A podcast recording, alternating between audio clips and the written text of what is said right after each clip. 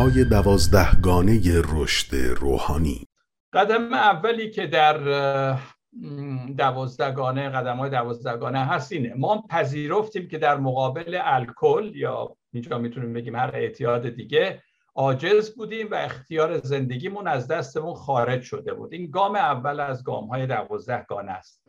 درس امروز ما هلوهوش همین خواهد بود. من چند تا آیه در ابتدا می‌خوام و براتون بخونم.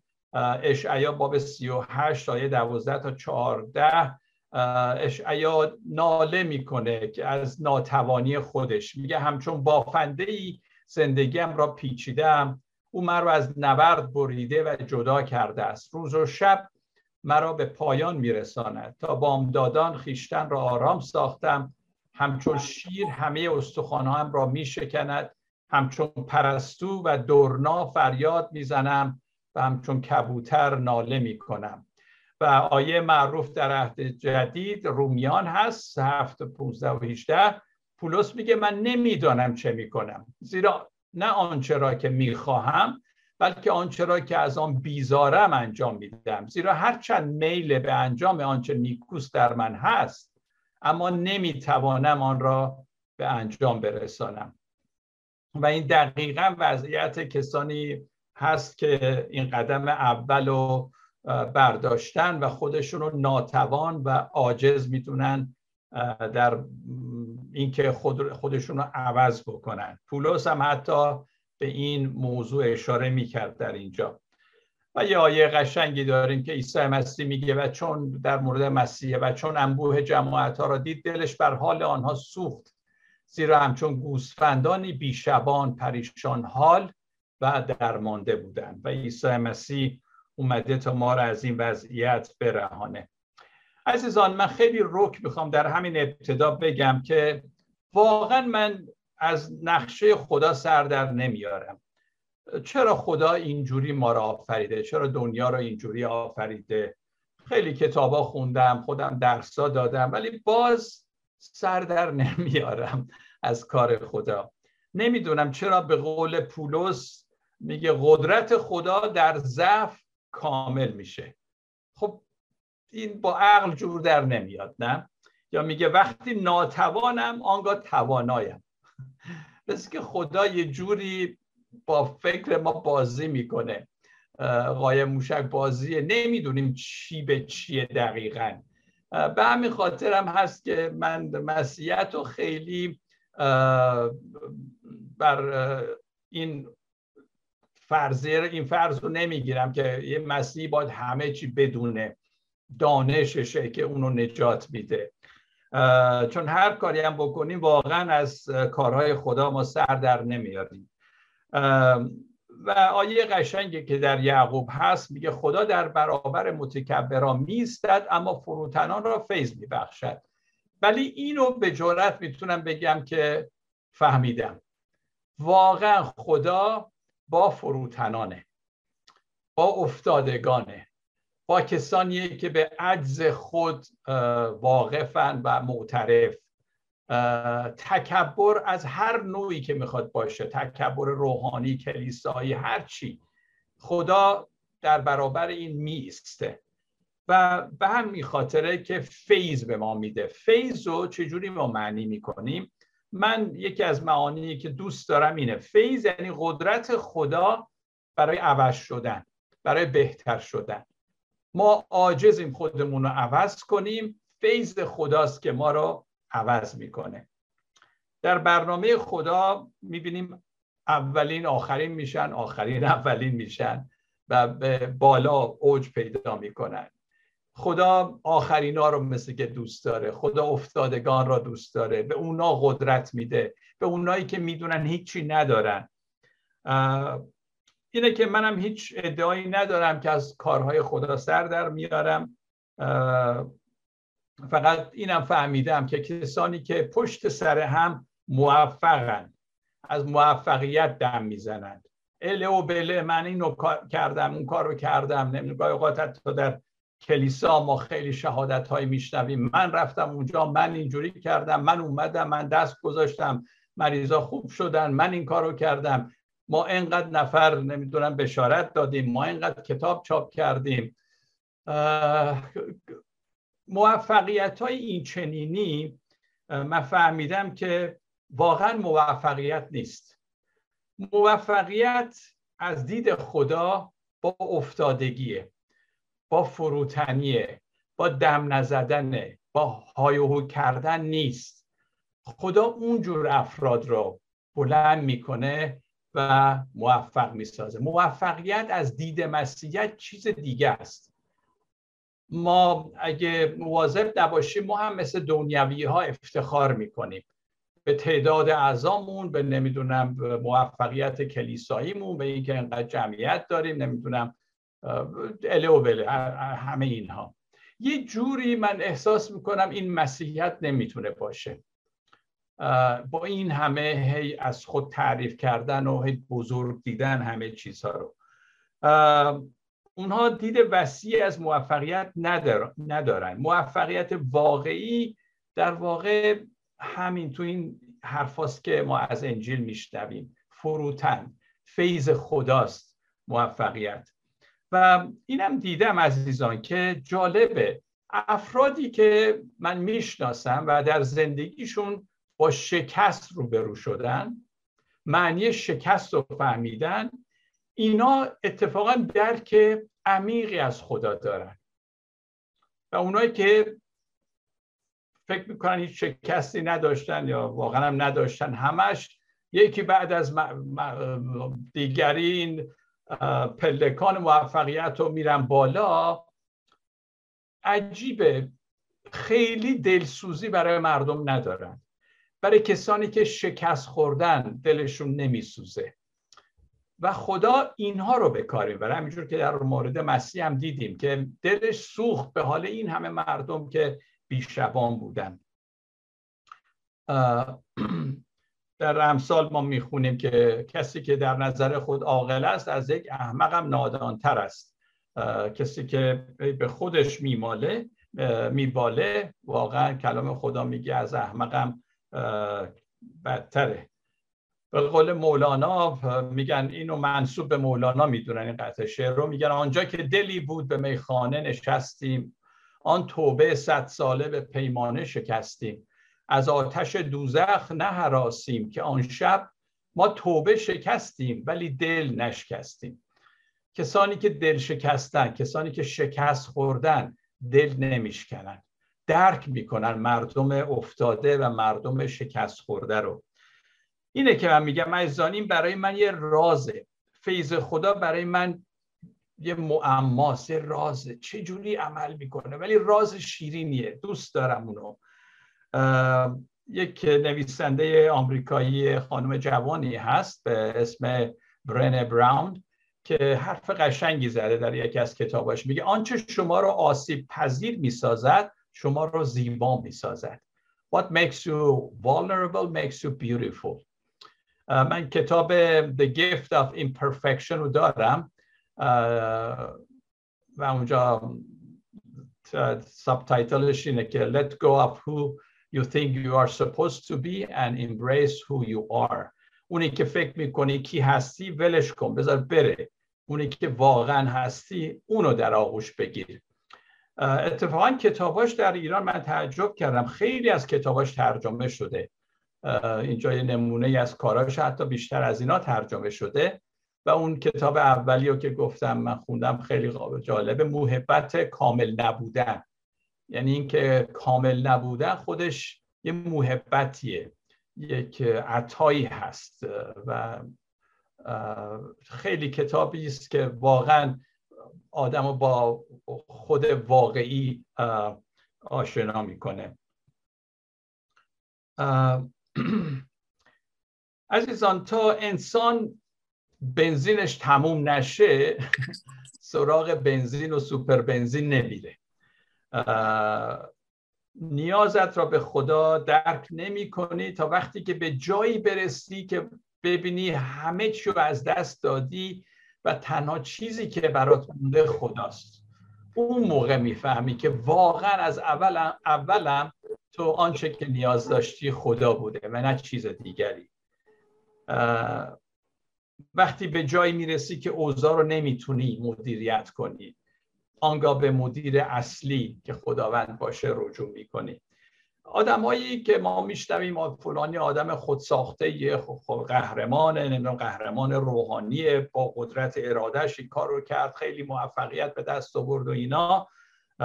و اینجور افراد معمولا به یک شکلی از عشق الهی مثل که محرومن. مردم درد کشیدن که واقعا عاشق خدان نمی‌دونم باز میگم من نمی‌دونم چرا اینجوری خدا عمل می‌کنه ولی واقعیت همینه. نهایتا بازی این افرادی که موفقن و اینها به پایان می‌رسه که منم منم از خودشون تعریف می‌کنن. به شرطی که دورووریا بذارن به اونجا برسه. که آقا دورووریا اینقدر بهبه و چهچهش می‌کنن و زیر بازوشو می‌گیرن و بلند می‌کنن که این فکر می‌کنه همینه موفقیت. کسی که با شکست رو برون میشه تازه خدا رو اونجا می‌بینه. و واقعا ما هم تا با شکست رو برون نشدیم که به مسیح ایمان نیاوردیم. رسیدیم به جایی که دیدیم واقعا دیگه توان نداریم و عاجزیم.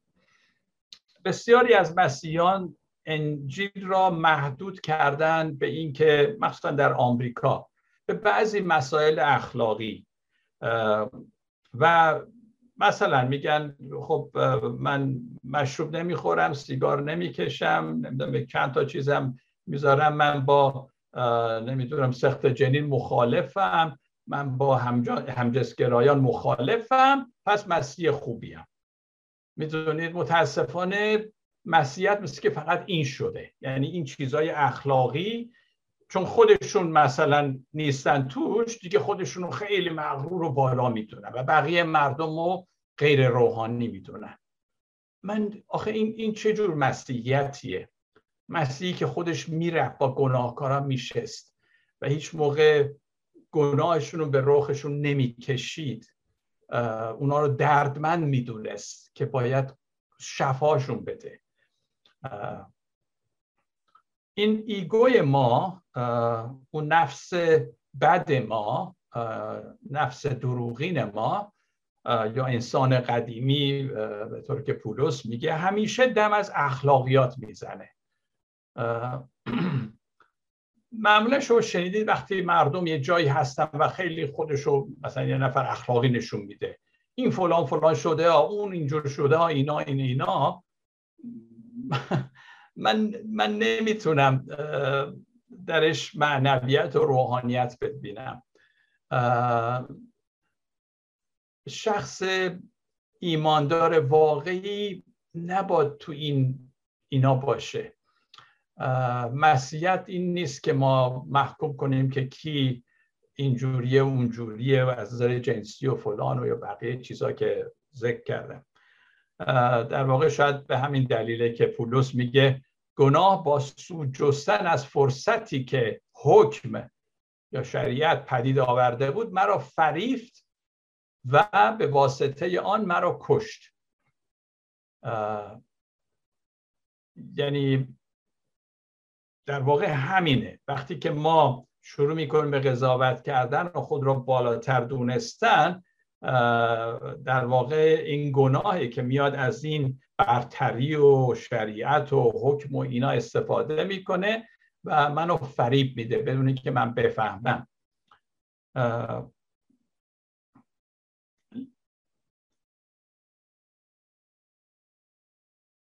به هر حال ما باید مواظب این ego ی ما باشیم. یعنی اون نفس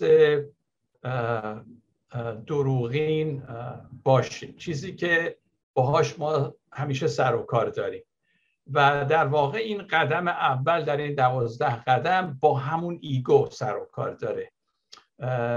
این منی که من منیتی که من فکر می‌کنم من خیلی بالا من همه چی می‌دونم من چیزی نیاز ندارم. چون کلام خدا رو می‌دونم نمی‌تونم قلب رو وسیع دادم من دیگه خیلی خوبم و اینها. اینا در واقع منو میفریبه و به واسطه اون منو می‌کشه. ما باید مواظب این نوع غرورهای روحانی و غرورهای دیگه باشیم. حتی اگه ما بیاییم بخوایم این ایگوی خودمون رو عوض کنیم. یعنی همین که گفتم این نفس بد یا نفس دروغین خودمون یا هرچی نفس اماره هرچی میگیم اینو بخوایم عوض کنیم باز نمی‌تونیم. چون ما می‌خوایم عوض کنیم. یعنی باز اینجا باید متوجه باشیم آقا در من هیچ نیکویی نیست. یعنی من عاجزم. من به خدا واقعا نیاز دارم حالا ممکنه آدم اینو بگه ولی از صمیم قلب اینو نپذیره. البرت اینشتین حرف قشنگی زده. میگه هیچ مشکلی با همون فکری که آن مشکل را به وجود آورده حل نمیشه. بنابراین باید عوض بشه. من که این, این فکر باید عوض بشه. این که من کیم باید عوض بشه. اون تصوری که من از خودم دارم باید به خاک بشینه چون فکر من درست نیست. پولس خود عیسی مسیح مثالی که می‌زنه دانه گندمه. نه میگه دانه گندم باید بمیره که بعد سنبر بیاره. من بارها تو این درس ها گفتم. ما قبل از مردن باید بمیریم. نسبت به همین نفس خودمون. اون نفس بدی که هست. و باز عیسی مسیح میگه شاخه جدا از تاک نمی‌تونه میوه بیاره. پس این میوه رو ما از عیسی مسیح میاریم می‌گیریم. از خودمون نیست. پولس واژه جسم رو به کار می‌بره که ترجمه خیلی مناسبی نیست از سارکس یونانی. همینطور انگلیسیش هم flesh که میگن آدم فکر می‌کنه بدن منظور ولی بدن نیست. اون همون به اصطلاح ego ی هست یا اون نفس اماره هست که صحبتش رو می‌کنیم. ego همیشه قشریه. نمی‌تونه عمیق بشه. همه چیز ظاهری می‌بینه. و از همین رو به چیزی میچسبه و وابسته میشه به اون معتاد میشه به اون یا از چیزی کاملا بیزار و متنفر میشه. این حالت های ایگو هست. از چیزی که ما باید ازش پاک بشیم. از طرف دیگه اون نفس خوب ما یا سول میگم به انگلیسی جان بگیم یا روح بگیم اینطوری نیست. وابسته به چیزی نیست. از چیزی هم تنفری نداره. بدون وابستگی عاشق هست عاشق مردم هست. روح عاشق میشه و همینطور می‌تونه به موقع هم یه چیزی رو رها بکنه. بدون اینکه به رو به خودش وابسته بکنه. وابستگی به طور کلی نداره. عزیزان از این قدم های دوازدهگانه مشکل ترین قدم به نظر من همین قدم اوله که اکثرا هم ازش تفره میرن. یعنی قدم اول رو می‌خونن اینها و بعد میپرن به قدم دوم.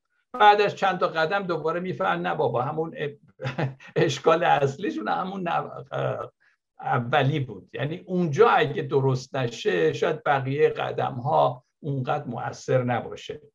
و اگه این قدم رو ما کاملا بر نداریم بقیه قدم ها همینجور ناقص میمونه. پس عزیزان همینجور که گفتم هیچ کس دوست نداره که نسبت به تصوری که از خودش داره آزاد بشه. سارو خودش رو کی می‌دونه؟ شما خودتون رو کی می‌دونید؟ این چیزی که ما چارچنگولی چسبیدیم و نمی‌خوایم رها کنیم.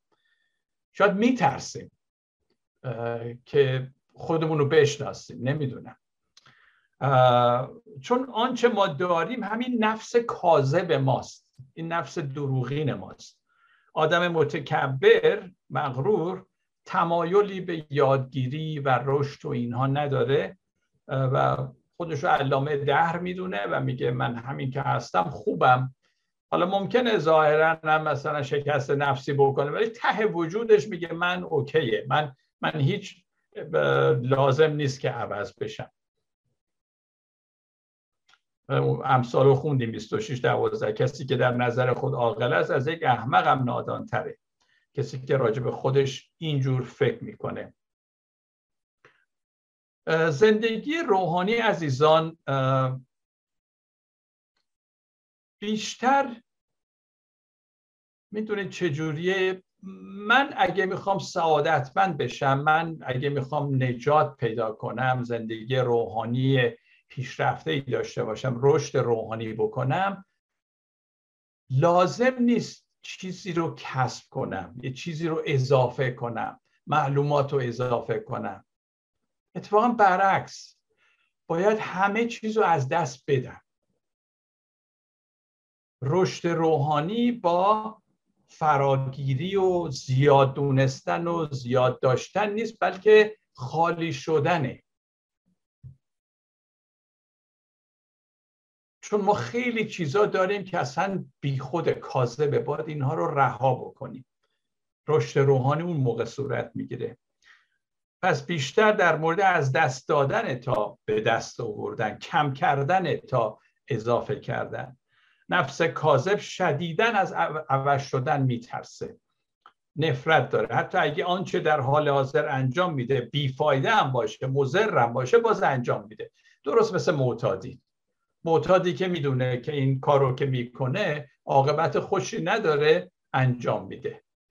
و حاضر نیست که اونو رها کنه. ما کاری که فایده ای نداره مثل معتادا بارها و بارها هی همینطور انجام میدیم. چرا؟ چون بار اول که این کار رو کردیم ما را راضی نکرد. حالا فکر می‌کنیم بار دوم شاید راضی میشیم. و این یک دور باطلیه که مثل معتادی ما هم دور خودمون میچرخیم. ما حاضریم بمیریم اما عوض نشیم. عجیب انسان. و از تفکر ناسالم خودش دست نکشیم. یعقوب چهارده با این آیه من خاطر میدم که میگه در حضور خدا فروتن شوید تا شما را سرفراز کند.